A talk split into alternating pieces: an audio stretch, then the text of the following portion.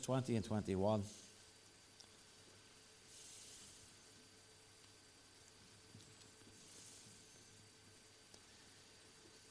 says, Bless the Lord, ye his angels that excel in strength, that do his commandments, hearkening unto the voice of his word. Bless ye the Lord, all ye his hosts, ye ministers of his that do his pleasure. Shall we pray? Father, we thank thee for this evening. We thank you for your mercies of this day. And uh, Lord, just for the privilege that is ours to be in this place and open the Word of God together tonight. We pray, Father, that you would minister to us through the Scriptures, that you would teach us from thy Word. Lord, you help us to understand all that you have done for us and in the ministry of the angels. And Lord, that we would uh, have a better grasp and an understanding of what the Scripture teaches and why it's important that we understand these things. Father, I just pray you'd help me to teach with clarity.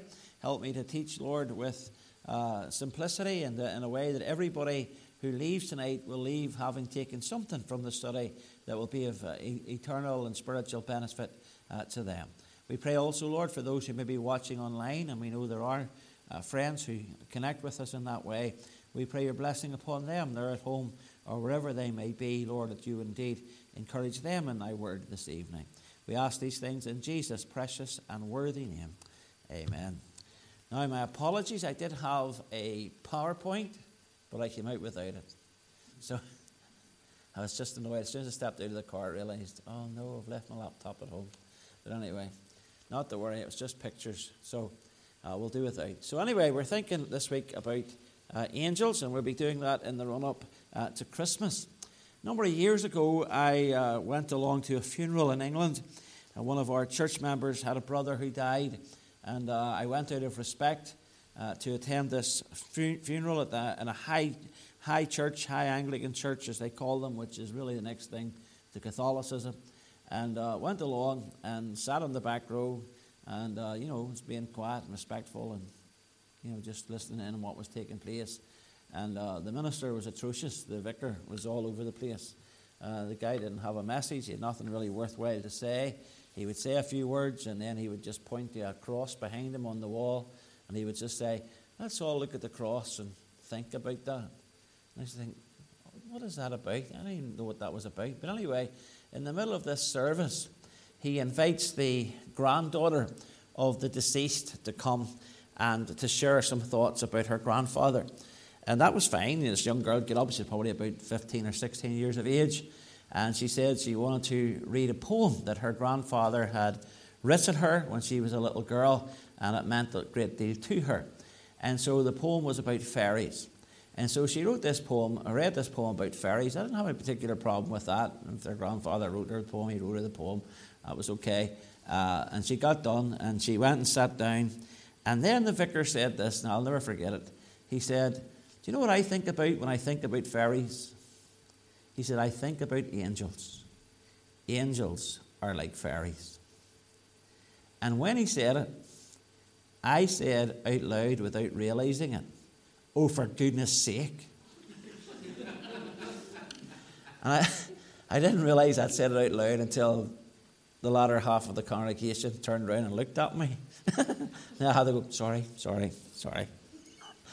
But I was just so incensed by this definition of what an angel is. Angels are like fairies. And I thought myself, that vicar's away with the fairies. You know, I've often looked at the portrayal of angels in popular culture, you know, in Hollywood, on TV, uh, and, and even here at this time of year in Christmas, you get these Christmas angels portrayed on Christmas cards and, of course, in Christmas ornaments and decorations.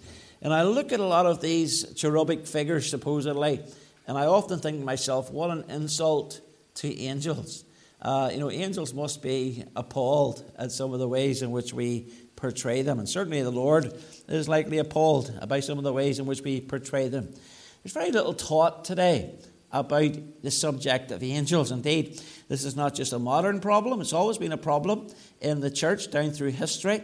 And yet, there's a very good reason why we ought to study the doctrine of angels.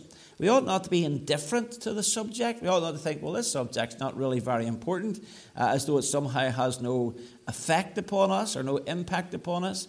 Angels are real. And, uh, you know, it's kind of interesting when I've taught on this topic in the past, and uh, particularly when we get into the nature and the work of angels, invariably I find people come forward and they say, you know, this happened to me, and they'll tell me some story in which they think that perhaps they had encountered an angel and uh, were unsure of that for whatever reason. And uh, that's because angels don't usually appear with wings. Uh, in fact, they never appear with wings to men. Uh, they always appear in a human type form. So we want to know about angels. We certainly don't want to deify angels. We don't want to make gods out of them. Uh, but we ought also not to deny angels, nor to deny their existence, because in so doing, we deny the Word of God. And uh, we must be careful not to uh, practically deny their nature or their work either. You know, we don't question the activity of demons in the world. So why do we question the activity of angels in the world? And the reason we would do so is because we haven't seen one, or at least we don't think we've seen one. And uh, at the same time, how many of us have actually seen a demon? Uh, none of us have seen a demon. These are spirit beings. They're more often invisible and visible, but they're certainly active in this world. And so I want to begin tonight by asking the question why study the doctrine uh, of angels? Well, here's the first reason because angels are mentioned in the scripture.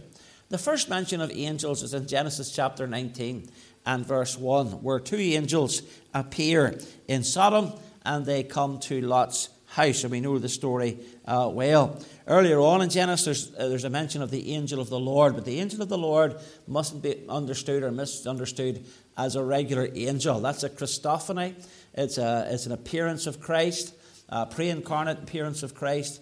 Uh, after the incarnation, you do not find Christ appearing in that form. The last mention of angels is found in Revelation chapter 22 and verse 16. So from Genesis to Revelation, the Bible is speaking about angels. In total, angels are mentioned 284 times in Scripture. 108 times in the Old Testament, 176 times in the New Testament. They're mentioned in 34 books of the Bible. That's over half the Bible books mention angels in some way. And so, you know, it's, when you think about it, it's amazing. Given that there are so many verses and references to angels, given that so much of the Bible makes mention of angels, given that they're mentioned from Genesis to Revelation, we say such a little amount about them. And I think we do ourselves a tremendous disservice uh, and the scriptures dishonor uh, when we choose to ignore a subject which the Bible actually gives some degree of emphasis to. So we study, we think about angels and we study angels because the angels are mentioned in the scriptures. But then the study of angels also affects other areas of doctrine say, what's it matter whether we believe in angels or not? What difference does it make? You know, as long as we're believing in the Lord, isn't that the main thing? Well, certainly that's the main thing. But it also matters a great deal whether or not we believe about angels and what we believe about angels. It affects what we believe about the Bible. If you think there's nothing that angels do or angels have no uh, impact upon us, you're mistaken. Uh, angels played a role in the giving of the Word of God. Uh, do you know that there are portions of the Bible that you hold in your hand which were given over to men by the angels? Uh, look with me in Galatians chapter 3. Galatians chapter 3.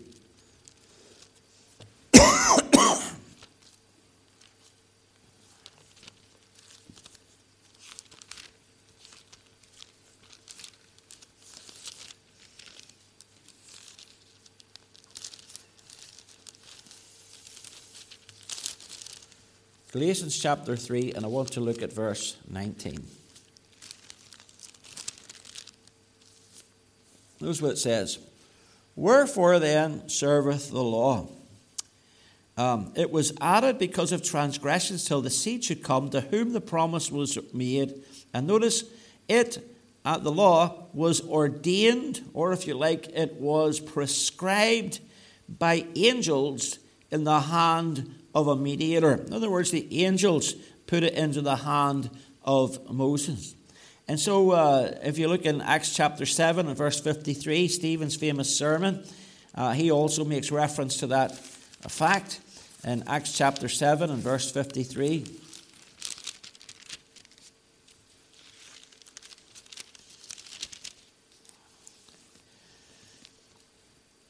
Verse 22 says, Which of the prophets have not your fathers persecuted? They have slain them which showed before of the coming of the just one, of whom you have been now the betrayers and murderers, who, having received the law, notice, by the disposition of angels, by the disposition of angels, and have not kept it. So the angels passed the law of God into the hands of Moses. Look in Hebrews chapter 2.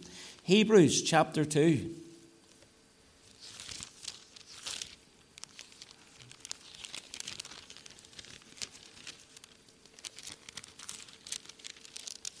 Hebrews chapter 2 and verse 1. Therefore, we ought to give the more earnest heed to the things which we have heard, lest at any time we should let them slip. For if the word spoken by angels was steadfast, and every transgression and disobedience received a just recompense of reward, how shall we escape if we neglect so great salvation, which at the first began to be spoken by the Lord, and was confirmed unto us by them that heard him. So here we see that angels were involved in the giving of the word. Uh, we see that the word was passed on by the angels in some respect. Revelation chapter 1 and verse 1. Revelation chapter 1 and verse 1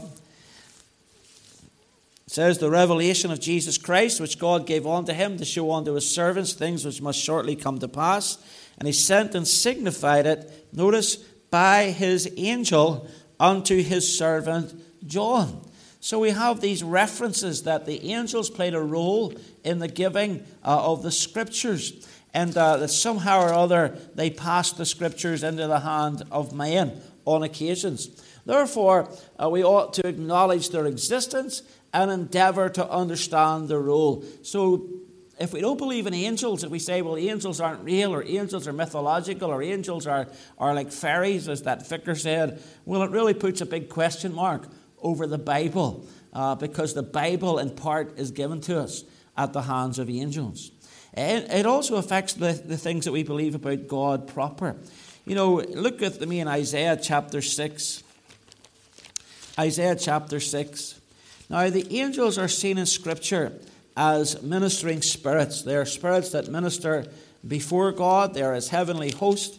Uh, and if we deny their existence, then we lose something of our understanding of God. And here in Isaiah chapter 6, we read about seraphim. Now, there are people who want to split hairs. They want to say seraphim and cherubim and angels are different uh, creatures altogether, and that may or may not be. I tend to think of them as perhaps ranks of angels or different kinds of angels.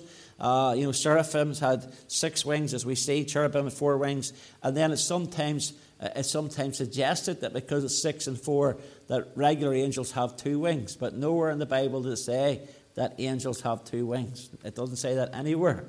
Uh, so you can search the scriptures. Go home and check me out and see if there. I'll be happy to be proven wrong. Okay, uh, but check me out. Nowhere does it say that, that angels have two wings. So in Genesis chapter, uh, Isaiah chapter 6, sorry, in the year that King Uzziah died, I saw also the Lord sitting upon a throne, high and lifted up, and his train filled the temple. And above it stood the seraphims. Each one had six wings. With twain or with two, he covered his face, and with twain he covered his feet, and with twain he did fly. And one cried unto another and said, Holy, holy, holy is the Lord of hosts. The whole earth is full of his glory. So you get a picture here uh, of God sitting upon his throne and all of his majesty and all of his glory, surrounded by these glorious creatures who are eternally proclaiming his holiness in the presence of the entire populace of heaven. So, if we deny the role of angels, then we're going to end up denying something of our understanding of God proper. It also affects what we believe about Christ. Jesus taught us about angels. Now, some people suggest, well, Jesus just went along with superstition of the time, the popular superstitions or traditions of his day. And if that's the case, if Jesus just going along with something, you know, if you're just going along with it, knowing that it's false, then that really reflects on your integrity. It would reflect upon the integrity of Christ if he was just going along with something. In any case, Jesus was very quick Was he not to challenge traditions and superstitions uh, of the day? So, why would he uphold the concept of angels if angels did not exist? To the contrary, uh, angels were present at his birth, angels were present during his life, angels were present at his resurrection, at his ascension, and will be present at his second coming. Let's look to the Gospel of Luke, chapter 2. Luke chapter 2, we come to the Nativity account, of course. Uh, Luke chapter 2. And we read about the adoration of the shepherds, uh, the shepherds who were in the, in the fields minding their sheep by night. And then, of course, the angel of the Lord came upon them and, uh, re- and reveals to them the birth of Christ. For unto you is born this day in the city of David a Saviour, which is Christ the Lord. And, uh, and then they go along and they, uh, and says, verse 13, and suddenly there was with the angel, with that one angel, a multitude of the heavenly host praising God and saying, Glory to God in the highest, and on earth peace, goodwill toward men. And it came to pass as the angels were gone away from them into heaven, the shepherds said one to another, Let us now go even unto Bethlehem and see this thing which is come to pass, which the Lord hath made known unto us. So angels were a presence in his birth, not least of all Gabriel. Gabriel makes the annunciation. He, you know, he comes to uh, he comes to Mary and he announces the fact that she's going to bear the Christ child. Uh, he appears before Zechariah and announces to Zechariah that he's going to have John the Baptist uh, as a son. Uh, look in Matthew chapter 4. So, angels were there in, in, uh, in the Lord's birth, angels were there in the Lord's life. Matthew chapter 4 and verse 11. We come to that passage of Scripture which speaks of the temptation of the Lord after he had been fasting 40 days and 40 nights in the wilderness. And uh, when the temptation was done, the, the, devil had come and tempted him and failed in each of his temptations. It says in verse 11 Then the devil leaveth him, and behold, angels came and ministered unto him. So there's angels at his birth, angels during his life, and then we find angels in his resurrection. Look in John chapter 20. John chapter 20.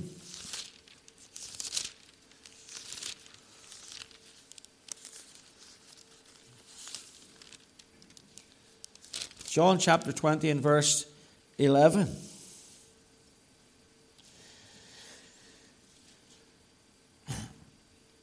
It says, Mary stood without at the sepulchre. She's standing outside the grave, weeping.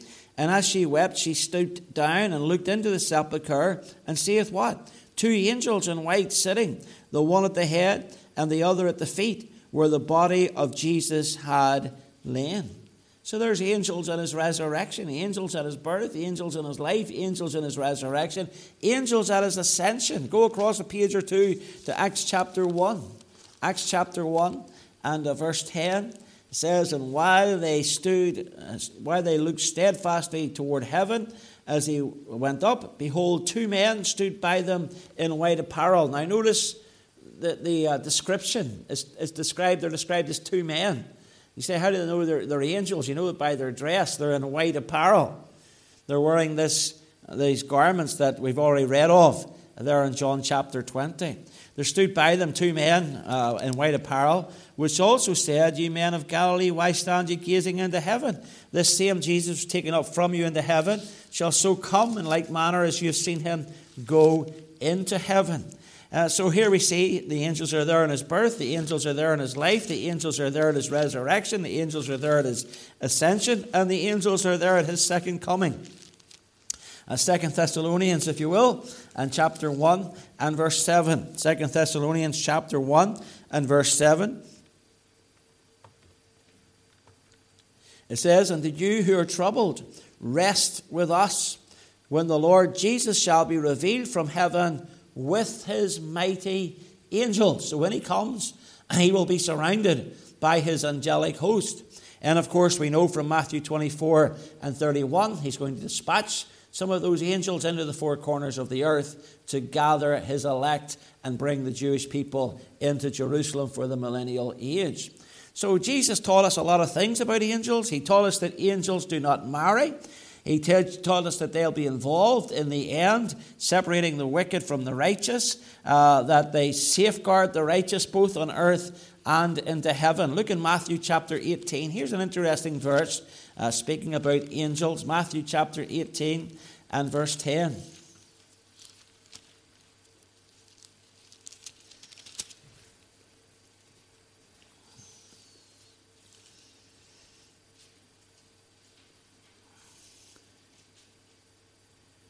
says, Take heed that you despise not one of these little ones.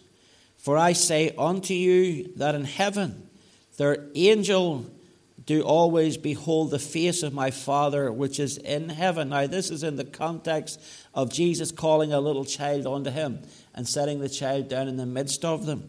And then he says, Take heed that you despise not one of these little ones. I think that's a tremendous passage uh, insofar as you think about the possibility, and it seems here to be a reality, at least with children, uh, if not with adults, that they may well have a guardian angel, that they have an angel who's looking out for them, and an angel who will report to their father, uh, to our Father in heaven, uh, concerning any abuse of a child.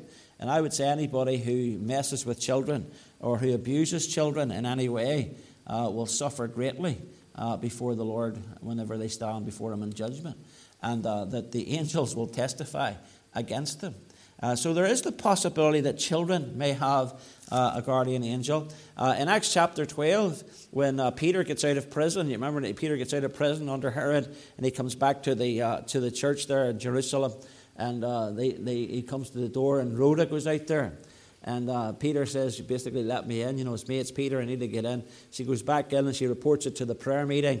And, and they say, it's his angel. You know, it's his angel. thinking he must be dead. And now, in Jewish tradition, uh, it was believed that uh, believers had angels, and that when you died, you know, your angel then was basically redundant and went off and did whatever else he was going to do. Uh, and so the idea was that Peter was dead, and here was his angel at the door rather than Peter in person. Uh, of course, that wasn't the case. It's a Jewish tradition. It wasn't something that Jesus taught. But here is something that Jesus taught Take heed that you despise not one of these little ones, for I say unto you that in heaven their angels, notice he says, their angels do always behold the face of my Father which is in heaven. So, certainly, we see that angels are active in the lives of the young, uh, but also we see angels are active even in death. Look in uh, Luke chapter 16. Luke chapter 16.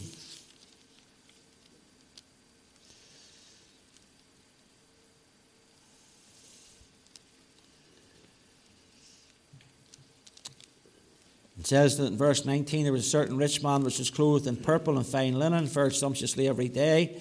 There was a certain beggar named Lazarus which lay at his gate full of sores and desiring to be fed with crumbs which fell from the rich man's table. Moreover, the dogs came and licked his sores. And it came to pass that the beggar died, and notice, and was carried by the angels into Abraham's bosom. The rich man also died and was buried. If you notice, there's an absence of angelic activity in the death of the rich man, the unsaved man in the story, whereas the angels are active in ushering the saved into the presence uh, of, of Abraham's bosom, into, into paradise. And so, that I believe is uh, likely going to be our experience when we die as believers, that we'll be ushered uh, by some angelic presence into our heavenly home, that the Lord is going to come for us uh, in the end, or He's going to send an angel for us uh, in the end. And you know, it's interesting, almost a, a third of all New Testament uh, passages dealing with angels, uh, all those are found either in the direct teachings of Jesus or surrounding his life and ministry. So, a third of all the knowledge that we have about angels from the New Testament uh, are centered upon the life or teachings directly of the Lord Jesus Christ. So, considering then that our knowledge of Christ is so heavily influenced by the presence of angels, stands the reason we ought to give them some place in our understanding uh, and, and, and get a grasp of what these heavenly creatures uh, do. Not only does it affect what we believe about the Bible, uh, what we believe about God, but what we believe about Christ, but it also affects uh, what we believe about man. You see, according to Scripture, the holy angels are sent to minister to and assist those who are redeemed. Whilst fallen angels and Satan in particular wars against us. What does Paul say? We wrestle not against flesh and blood, but against principalities and powers. He takes you into the demonic realm and he says, Listen, your battle is a spiritual battle. Uh, your fight is not with men and women, your battle is with unseen creatures. Uh, things that are beyond your uh, experience and beyond your visibility, but they're a reality. And in the same sense, on the other side of the fence, you have these angels who are also a presence in our lives. And so we ought to give a proper, a proper place to that. We ought to give an acknowledgement to the place of angels uh, in human affairs and uh, realize that we do live in a spiritual world and that whilst we dwell in this physical body, there's limitations to what we understand. But, but here's the thing we're essentially a spiritual creature with a physical body. And there is around us a spiritual world, a spirit world that we cannot enter into, cannot see, but we will see, I believe, someday. Why should we study the doctrine of angels? Well, because of the rise in the occult, uh, interest in the occult and demonology, and in Satan himself. You know, there's a great many Christians who are enamored with the whole uh, subject of demonism. There are lectures given and seminars given on demonism, uh, even uh, exorcisms stir no amount of, uh, no, no, small amount of interest. You know, there are people who uh, go to learn how to exorcise demons. By the way, the Bible tells us nowhere how to exorcise demons. That's uh, simply an unscriptural practice. Um, you know, you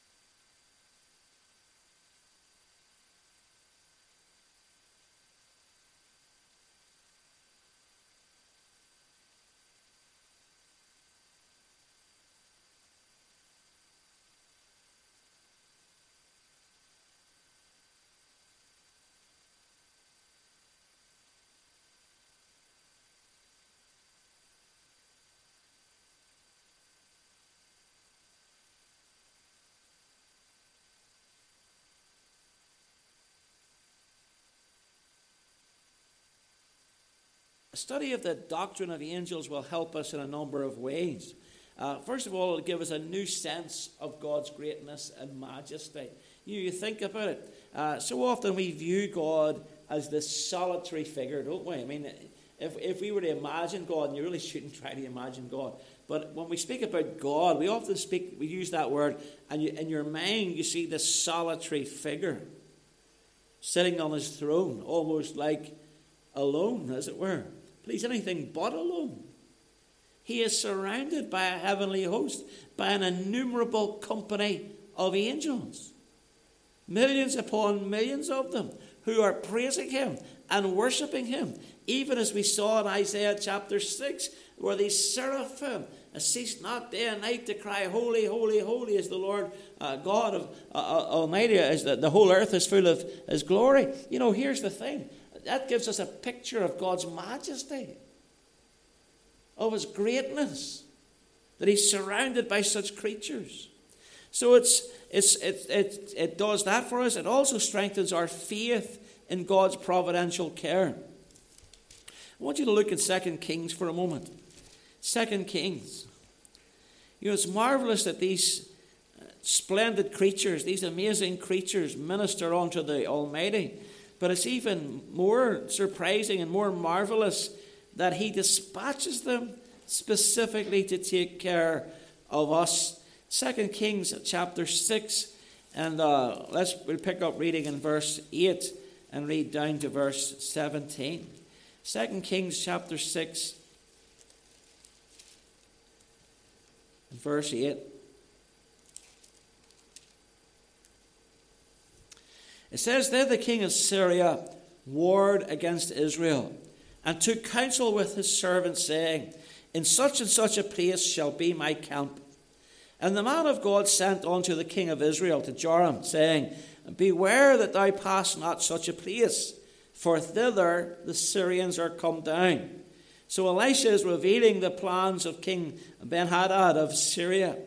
And the king of Israel sent to the place which the man of God told him and warned him of, and saved himself there not once nor twice. In other words, this was something that was happening on a regular basis. The king of Syria would set up a trap, he set up his army uh, to deal with the king of Israel, and the king of Israel would avoid the trap because Elisha would reveal to him as a prophet that he was walking into a trap.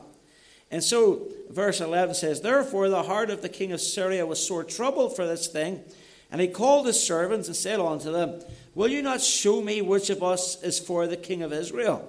He says, There's a spy in the camp. Somebody is somebody's revealing to King Jehoram, you know, what's going on here. Who is it? There's somebody, one of you in my court here, who's a who's a who's a spy, who's leaking information. And one of his servants said, None, my lord, O king. But Elisha, the prophet that is in Israel, telleth the king of Israel the words that thou speakest in thy bedchamber. the Lord even knows what you say in your bedroom. And he said, Go and spy where he is, that I may send and fetch him. And it was told him, saying, Behold, he is in Dothan. Therefore sent he thither horses and chariots and a great host, a big army. And they came by night and compassed the city about. And when the servant of the man of God was risen early and gone forth, behold, an host compassed the city, both with horses and chariots. And the servant said unto him, Alas, my master, how shall we do? And he answered, Fear not, for they that be with us are more than they that be with them. Now, the servant must have been thought at this point he was out of his mind. He's looking here at this mighty army surrounding him. And uh, he says, You know, we're in trouble, Elisha. Look at the army. The Syrians are, have come for us. And Elisha says, Relax, there's more, for, there's more on our side than there is on their side. In verse 17, and Elisha prayed and said, Lord, I pray thee, open his eyes that he may see. And the Lord opened the eyes of the young man, and he saw, and behold, the mountain was full of horses and chariots of fire round about Elisha. When they came down to him, Elisha prayed unto the Lord and said, Smite this people, I pray thee, with blindness. And he smote them with blindness according to the word of Elisha. And so the story goes on. A remarkable story of protection, of God's providential care uh, of those who are his own. You know, there, there is one instance in my life where I, I think, possibly, potentially, maybe, not 100%, but I'd be 85% sure that I had an encounter with a, a creature, with an angel that I think protected me. And this was when I was a young pastor. I had this jalopy of a car that somebody gave me. Uh, it was a terrible car. It had, you know, no springs, no horn. The windscreen wipers didn't work. The lamps went out. The lights went out in the dark. You had to get out and thump the bonnet to get the light back on. It was just one of those cars. But anyway, uh, one evening I came in from visiting and I drove into my drive and uh, I had in the back of my car um, a set of hedge clippers that somebody had loaned me, a petrol hedge clippers that somebody had loaned me. And they were in the boot of the car. And I thought to myself, I wonder should I get those out of the car in case somebody steals the car. And then I looked up the street and all my neighbours had lovely cars. Every one of them had a lovely car, nice BMWs and all the rest of it. I looked at their lovely cars and then I looked at my wreck of a car, and then I thought, what thief in his right mind would steal my car? We got this choice of vehicles. Why would you steal this vehicle? That was the thought I had. So I thought, I'll just leave the clippers there. Nobody's going to bother with that. And I went into the house, got up the next morning, car was gone. car was stolen. so, so I phoned the Gardaí. I was in Dublin at the time, phoned the Gardaí, reported it to them as being stolen, and uh, about half four or five o'clock that evening, the guard phoned me and he says, We found your car. Great, I said, Where is it? He said, It's in Killinarden Estate. Now, I know that name means nothing to you, but if you're in around Dublin, Killinarden Estate is probably one of the roughest, toughest neighbourhoods going. Okay? When I pastored there, the police went in to investigate a murder on one occasion and the, uh, the, the, locals were so incensed that the police wouldn't allow them to trample over the murder scene and to look at the body of the poor girl who'd been murdered. that they upended the Gardaí car and set it on fire. That was the Killinarden estate, okay? It was a rough, rough spot. So the is in, in Killinarden estate, and here's what's the words of the Garda. You better get up there quick before they burn it. Well, it's all right for him to say that, I had no car. My car was in Killinarden estate. So I borrowed a bicycle, and I cycled like Billy up to this estate, which was a couple of miles away. I cycled up to it, came into the into the estate, and there was the Garda sitting beside the Garda car sitting beside my car. And the guard says to me, Is that your car? And I says, Yes, it is. He says, Well, he says, the battery's flat. They must have tried to start it. He says, The battery's flat. He says, uh, he says, uh, and you, you, may get it out of here, he says, as, as, soon as you can. He says, but we're not hanging around here. And he, and he just reversed out and left me. Just left me there in the car. No, no means of getting out. So when I, had, when I was going up to get the car, the deacon's wife said to me, Pastor, if you find your car, she says, don't do whatever you do, you know, don't don't mess with the locals. Just leave it be. If you know if they're bothering you, just leave. It's not worth it. They'll kill you. So anyway, I uh, I put the bicycle in the back of the car. The, the hedge clippers were going. I put the bicycle in the back of the car, and uh, thought to myself, I'm going to have to have to go and get a phone. But while I'm, while I'm thinking about that, these these young teenagers came down, and they started circling, circling the car. Now they're only about twelve or thirteen and they started circling the car and they were trying to pull bits off the car, like the wipers and stuff. so I get out of the car and chased them, you know, get away that. Uh, your best Belfast accent, you know it always works. So, so they all left. They all left. And, uh, and then I got into the car again. I was thinking, what am I going to do here? I, I had no phone. It was days before mobile phones. And, and then next thing, this bigger crowd came over the hill, came over the, there was like a grassy area. And these were older fellas, maybe 19, 20, 21. And uh, they're standing on the hill, and I thought I better go and knock on these doors and see if I can get help here. So I went up to the went up to one of the neighbours and asked if I could use their phone, and, they, and they said that was fine. They let me in to use the phone. And while I was on the phone to the church deacon, asking the deacon to come down and pull me out of there, the neighbour said, "You better get back to your car. They're tearing it to pieces." And I looked out. Now, there, now this other crowd had come down, and they were like yanking their wing mirrors off and stuff, and they were destroying the car. So I, I, I ran out and ran over and sat in the car. I don't even know what I was thinking about. You know, I sat in the car, and so then they started circling the car like you know, like Apaches or something. You know, like they were just circling it and uh, going around the car with me inside, and I thought, this is desperate. And uh, one of them says, what would we do? And one boy says, well, why would you set it on fire? And I was like, you gotta be kidding, I'm in this car, you can't set it on fire. And then another one says, let's go get a hammer and we'll put all his windows in while he sits there. And so I'm, I'm in terrible trouble here.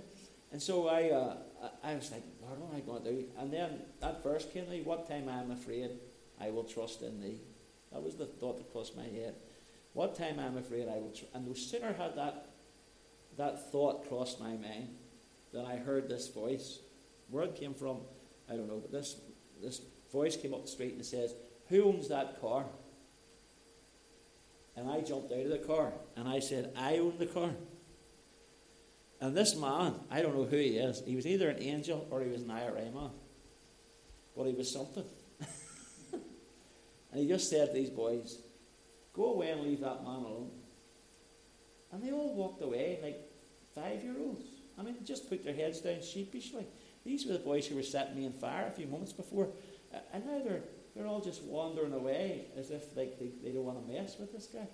And then the guy helped me. He, he helped me get the car started and got me out of there. Now, was that an angel? I don't know. It could have been just anybody. It could have, like I said, it could have been just an influential figure in that community uh, or whatever. But, but you know what? Whether it was an angel or whether it wasn't an angel, certainly I believe God providentially took care of me. But here's the thing God sometimes sends the angels to take care of you, He sends the angels to protect you, He sends the angels to get you out of scrapes. You know, uh, John Paton, the uh, great missionary, uh, he, he said, he tells a story about the time when hostile tribesmen uh, surrounded their, their mission headquarters one night intent on burning him and his wife out. and killing them. Uh, but Paton and his wife prayed all during that night and that God would deliver them. And when the daylight came, they were amazed to see that unaccountably all the attackers had left. Few years later, the chief of the tribe was converted to Christ, and uh, John Paton remembered what had happened that night, and he asked the chief what had kept him and his men from burning down the house and killing him and his wife. And the chief replied in surprise, Well, who were all those men you had with you in there? And the missionary answered and said, There weren't any other men in there, just my wife and I. And the chief argued that they had seen many men standing guard, hundreds of men in shining garments with drawn swords in their hands. They seemed to circle the mission station so that the natives were afraid to, to, to attack. And only then did Mr. Paton realize that God had sent his angels to protect him. The chief agreed that there was no other earthly explanation. So, by studying the doctrine of angels, we'll appreciate the fact that sometimes God directly intervenes in our lives and sends angels our way. And then it teaches us humility. Who's greater, man or the angels? Look at Psalms chapter 8. Psalms chapter 8.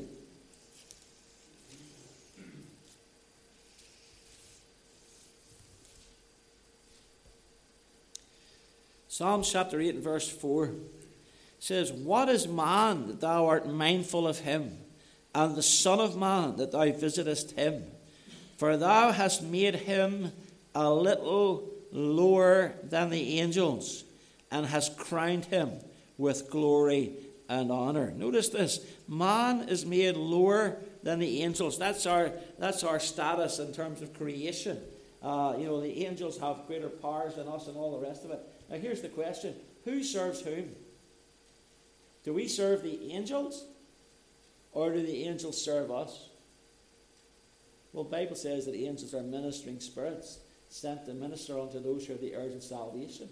So God sends his angels to minister unto us.